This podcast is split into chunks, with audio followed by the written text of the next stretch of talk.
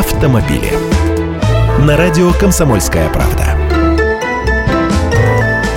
Здравствуйте, я Андрей Гречаник. Зима теперь еще и календарная на носу, потому еще раз напоминаю о зимней резине. С ней безопаснее, и шины должны быть не лысыми раз, не старыми два, потому что после пяти лет эксплуатации или даже просто хранения резина стареет, и покрышка уже не будет так хорошо цепляться за дорожную поверхность.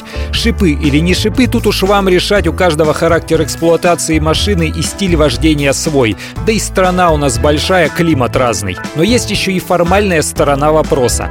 Гаишники взялись напоминать об обязательности зимних шин, а интернет тиражирует страшилки о каких-то неведомых законах об их обязательности с декабря по февраль включительно.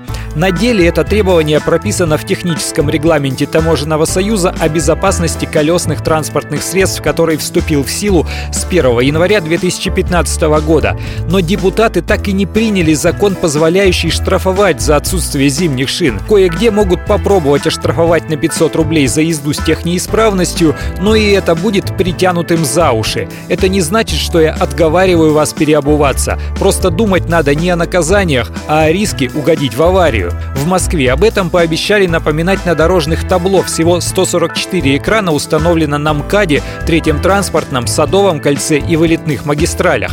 А в других городах гаишники сделают это на своих официальных сайтах. В самом деле, не подвергайте себя опасности.